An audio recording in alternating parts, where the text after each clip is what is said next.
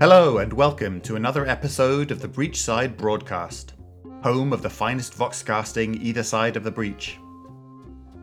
On today's episode, we meet two of the most notorious gentlemen outlaws in all of Malifaux. Parker Barrows is the leader of the Barrows Gang, a group of bandits who have carried out numerous brazen robberies and heists. Captain Zip is a gremlin with a jetpack, a lightning gun, and a zeppelin. I hope you enjoy part one of Best Laid Plans of Vice and Moonshine, right after this word from our sponsor.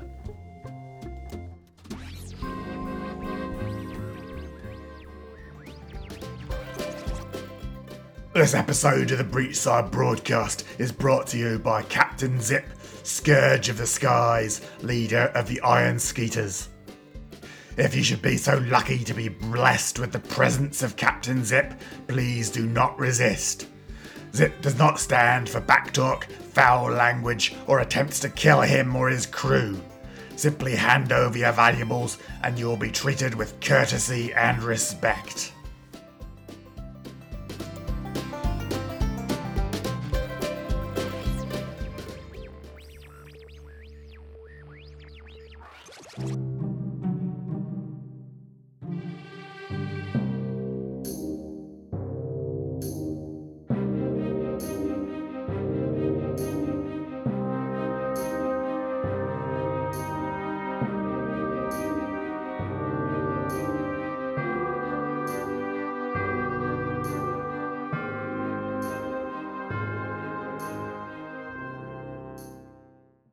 Best Laid Plans of Vice and Moonshine by Jason Fryer.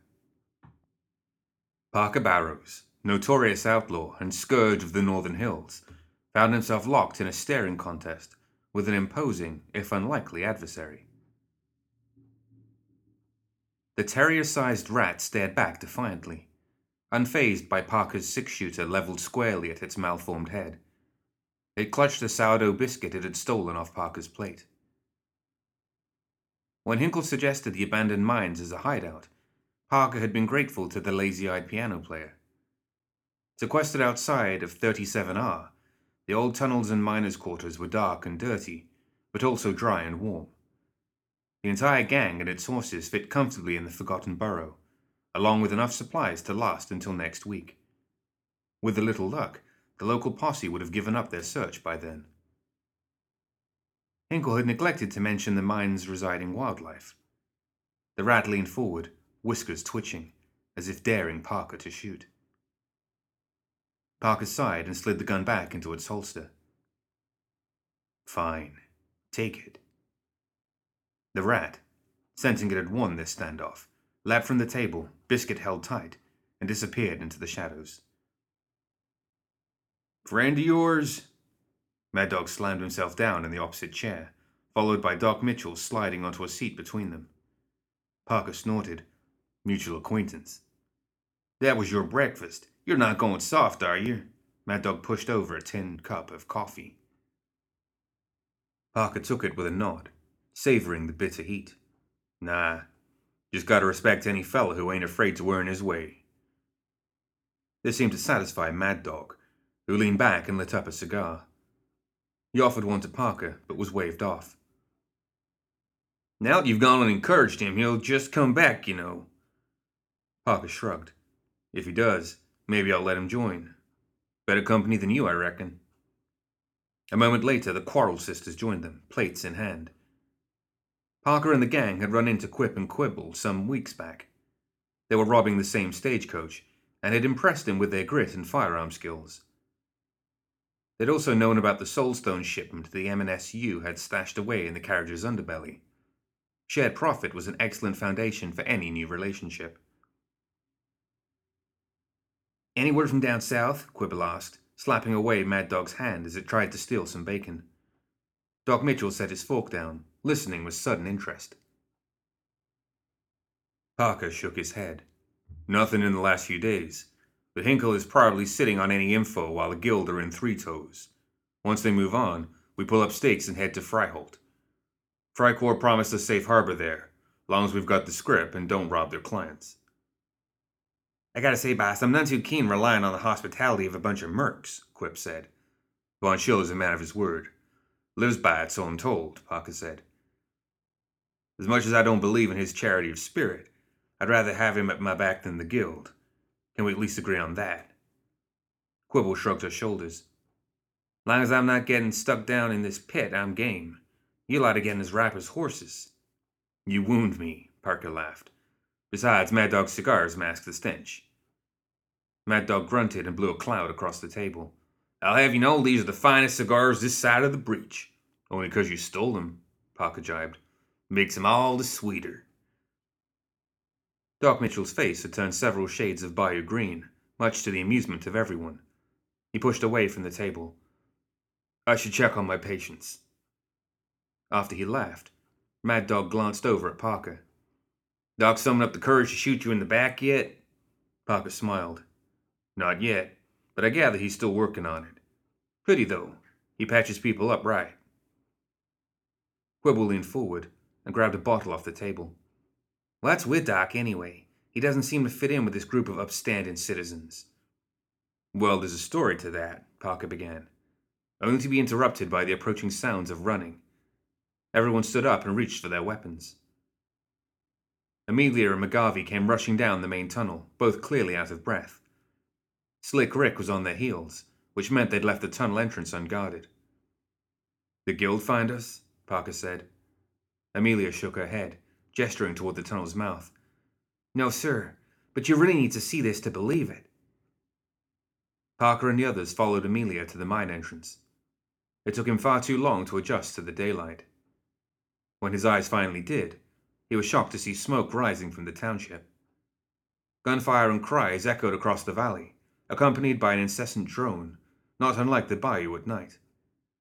The mosquito whine came from black shapes flying above Three Toes like raptors. He realized there was some type of mechanical flyers, each ridden by diminutive pilots, who busied themselves by shooting up the streets or setting rooftops ablaze with crude firebombs.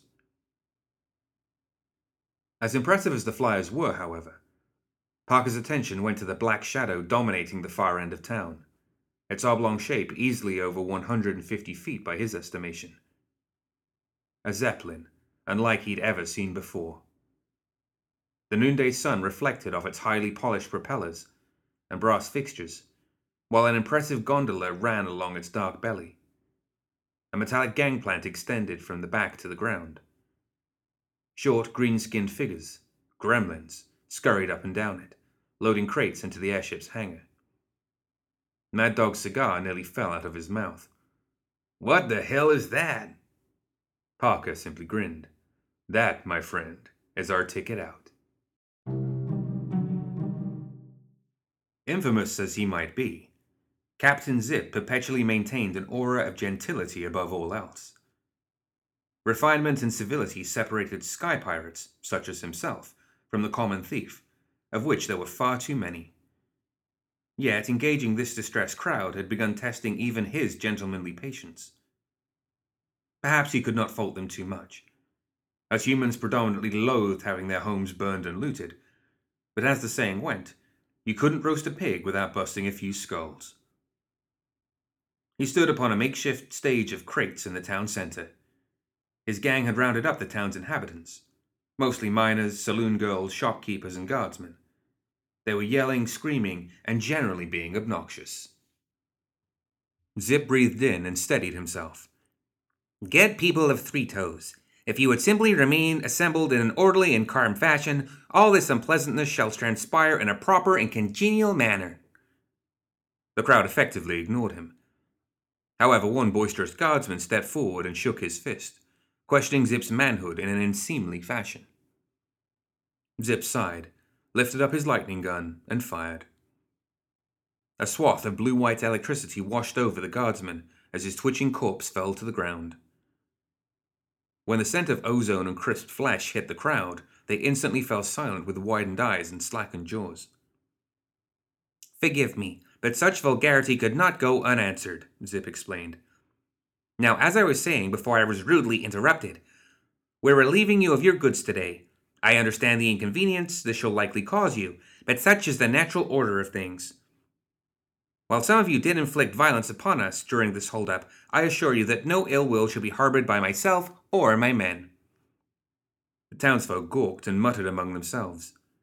He raised his gun again, coughing politely. They got the message and quieted down. Pleased, Zip prepared to launch into his rehearsed soliloquy on the history of the Iron Skeeters and how Three Toes would become part of that illustrious narrative. Unfortunately, that's when Randall emerged from a side street. His hands waved frantically as he hurried up towards the makeshift stage. Boss! Boss! Zip looked down at him through squinted eyes. We've spoken of this at length. I am not to be interrupted. Besides, shouldn't you be loading the infamy right now? Randall's chest heaved as he fought for breath. Yes, sir, but I left you in charge, Mr. Randall. A high mark of praise, I might add. Yes, boss, but. Distant movement behind Randall caught Zip's keen eye, distracting him. A plume of dust clouded along the ridge above Three Toes, as three riders led several unmounted horses out of town. They didn't seem to be headed his way, and that's all that really mattered. His gang didn't need some stray guardsman interfering with an otherwise perfect robbery. He suspected they were like minded individuals, taking the opportunity to score themselves some scrip by stealing some horses. Good for them, he thought. He returned his attention to Randall, who had apparently continued talking while his attention was elsewhere. Mr. Randall, if you please return to your post and finish your duties. But, boss, Randall whined. What is it? Zip's patience finally cracked. That was what I was trying to say, sir. Them riders stole the infamy. Look! He pointed toward the sky. Zip's eyes followed the gesture, and sure enough, the Zeppelin's engines had sputtered to life. The flying ship ascended with all the grace of a gas bloated pig. The sheer audacity of stealing a stolen ship both infuriated and impressed the pirate captain. Well, that is most ungentlemanly. Most ungentlemanly indeed. Zip's hand flashed out like a snake and gripped Randall's pointed ear, which elicited a shocked howl. Mr. Randall, Zip said, if you'd kindly gather the men together so we can discuss the concept of guard duty at greater length, I'm sure First Mate will have some thoughts on the matter. Randall's eyes widened with suitable horror. Yes, boss. Zip released his underling, freeing Randall to scurry away. Zip clucked his tongue, then bit down to subdue a yell of frustration. Sky pirates did not have their own ship stolen from them, especially not in front of a crowd. The townsfolk watched the infamy rise towards the heavens with bemused amazement. He felt their doubting eyes upon him, chipping away at his aura of greatness. His perfect day was rapidly unraveling. No, this would not do. The tips of his ears darkened. Heat flushed his cheeks. He turned and tipped his head to the crowd. And with that, we'll take our leave. Remember today fondly, good people, for you've been blessed by the presence of Captain Zip, Sky Pirate, and his merry band of iron skeeters. Several people were knocked back as Zip launched from the makeshift stage in a plume of smoke and flame. He secretly hoped his jetpack's roar would cover the string of ungentlemanly expletives left in his wake. As hijackings went, Parker felt modestly pleased with himself. Grabbing the Zeppelin went off without a hitch, and nary a shot fired. The handful of gremlins that guarded the hangar bay were easily distracted, knocked out, or otherwise incapacitated. By the time they realized what was going on, Parker and his banditos had taken over the entire airship. The only wrinkle came when they discovered a rather large and recalcitrant Silurid, dressed in an ill fitting pilot's uniform in the wheelhouse. Shooting it outright seemed a poor course of action, as Parker didn't want to risk damaging the controls, and he suspected it would only annoy the creature. Fortunately, the bearded man chained to the Silurid was more forthcoming. As it turned out, Earl Burns was also the ship's engineer, and more than happy to be rescued, even if that involved being kidnapped by an entirely different group of desperados. Some rapid fire negotiations and a block of salt pork later, the Silurid fired up the engines and put the infamy into motion. Or rather, Earl directed the creature and somehow got them into the air without crashing into the town's church steeple. He glanced over his shoulder at Parker. You'll do right by me at the end of this, yes? Earl said, Parker walked up beside him and placed a hand on his shoulder. You pay your way and you're golden, friend. You do wrong by me, and I'll make sure you're still screaming when you hit the ground. Earl stared at him, eyes wide. With a sad nod, he turned away. Better offer than most, I suppose. Where we headed? Parker pointed towards Slate Ridge, which filled the horizon like a row of broken teeth. See that there valley? Point us that way. Earl nodded again, and then relayed the instructions to the Silurid. To its credit, the creature possessed some rudimentary skill with the wheel. Satisfied, Parker addressed his fellow crew. Mad Dog, I want the ship searched high and low. Don't need one of those green buggers mucking up the machinery. Amelia, get to the hangar and suss out what sort of haul we've made. His voice fell silent as an odd droning noise reached his ears. It sounded like a mosquito, or a cloud of them, and was getting louder by the second. A distressed look came over Earl's face. Damn it all, he cursed. What? Parker said. That'll be Captain Zip and his iron skeeters, Earl replied. Parker went to the porthole as he looked back toward town. It took his brain a moment to process what he saw. But sure enough, the air teemed with more than a dozen mechanical mosquitoes and one smoke belching pig. Leading them was a flying gremlin, held aloft by streams of flame like fireworks. Can they catch up to us? Parker asked Earl. Oh, yes, most assuredly. You sure? I built them, the pride in Earl's voice left no room for speculation. Parker cursed under his breath. He checked his pistol, but Earl interrupted him. You really don't want to be doing that, Mr. Barrows. Parker stared back. Pardon me? There's 125,000 cubic feet of hydrogen gas above our heads, Earl said, pointing up. One stray bullet, and they'll be finding our bits spread from ten peaks to the bayou. We'll be careful, Parker said slamming the pistol's chamber shut. Earl stepped forward. It's not you I'm worried about, Mr. Barrows. As cultured as those gremlins are, they get more than a little exuberant with their firearms. Parker watched the flying contraptions pull up alongside the Zeppelin. Each gremlin was armed to the teeth, and their vehicles brimmed over with mounted weapons. Even if they weren't standing inside a floating firebomb, the sight would have given him pause. He sighed. All right, Mr. Burns, what do you reckon I do? Earl tugged at his beard, frowning. Talk. Talk? Aye. There's few things in this world Captain Zip loves more than the sound of his own voice. Captain Zip flew ahead of the infamy. He'd expected the thieves to put up some kind of resistance, but they remained silent thus far. He saw some human faces staring out of the portholes, they wore rugged outfits, ill fitting brimmed hats, and goggles. Not guardsmen, then. In the control room, he noticed Earl and the first mate at the helm. Both appeared none the worse for wear, but neither did they look to be prisoners. This troubled the gremlin and wounded him to the core. He considered placing a few warning shots through the hull, but recalled Earl's persistent warnings about fiery explosions and death.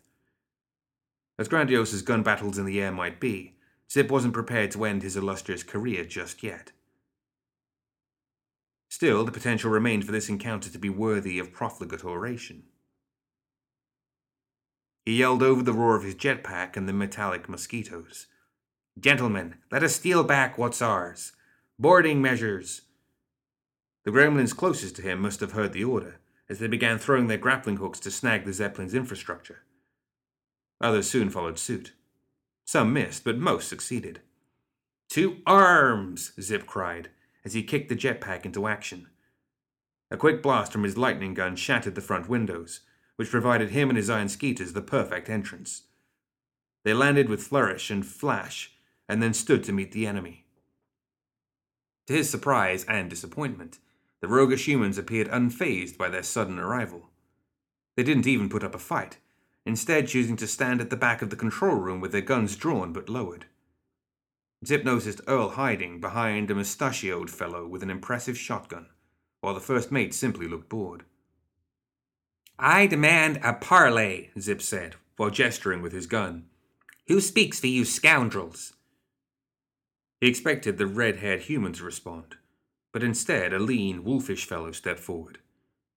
His eyes were hidden behind dark goggles, face shaded beneath a wide brimmed hat. Zip was impressed by the man's long coat, which barely obscured holstered six shooters beneath. A gunslinger, to be sure. That'd be me. I'm Parker Barrows. You must be Zip. Zip paused, shocked to recognize the human's name. Parker Barrows of the Barrows Gang. Now it was Parker's turn to be surprised. His hand instinctively hovered over his holster. Yes. Zip laughed excitedly. Parker Barrows, train robber, highwayman, horse thief, murderer, and enemy of the guild and M&SU. On my airship. What are the chances? The other gremlins looked confused, glancing around to see whether they should be shooting someone right now. The humans were equally baffled as they mumbled among themselves. Only Parker relaxed. You've read my wanted poster, I gather. Indeed, a most comprehensive career, Zip said as he holstered his lightning gun. Almost as impressive as my own. But that would take a most rarefied individual to match, yes? He stepped forward and thrust his hand out to Parker. Welcome aboard the Infamy, Mr. Barrows. It would appear we've gotten off on an uneven keel. Shall we rectify that misunderstanding over dinner, then? We employ the stations of etiquette upon this ship, and food and drink are required elements in the refined matters of negotiation between peers. Barrows stayed silent, and narrowed his eyes in suspicion. Zip inwardly cringed. Had he offended the fellow somehow? Surely not.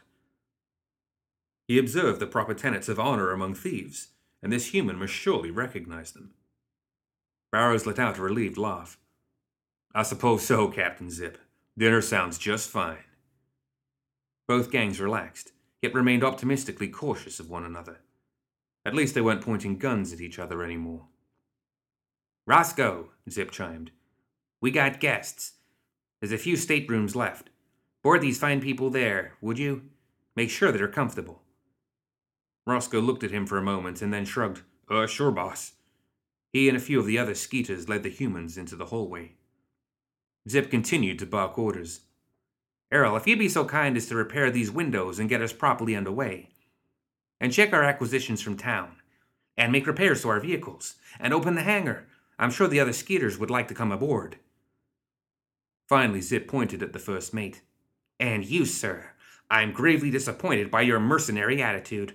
We'll discuss this matter further at a more appropriate time. The Silurid lowered its head in well deserved shame as it slunk back to the helm controls. Parker stood nearby and watched the entire scene unfold. He appeared suitably impressed, as he should in the presence of such leadership skills. Mr. Barrows, if you'd join me, Zip invited. As Malifaux's two most deadly and notorious gentlemen, I believe you and I have plenty to discuss.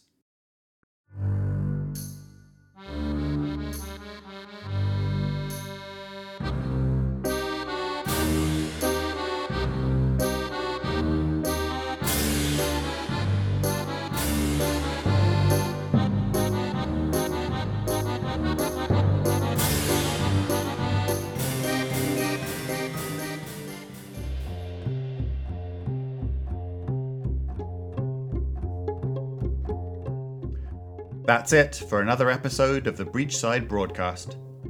Join us next time for part two of Best Laid Plans of Vice and Moonshine.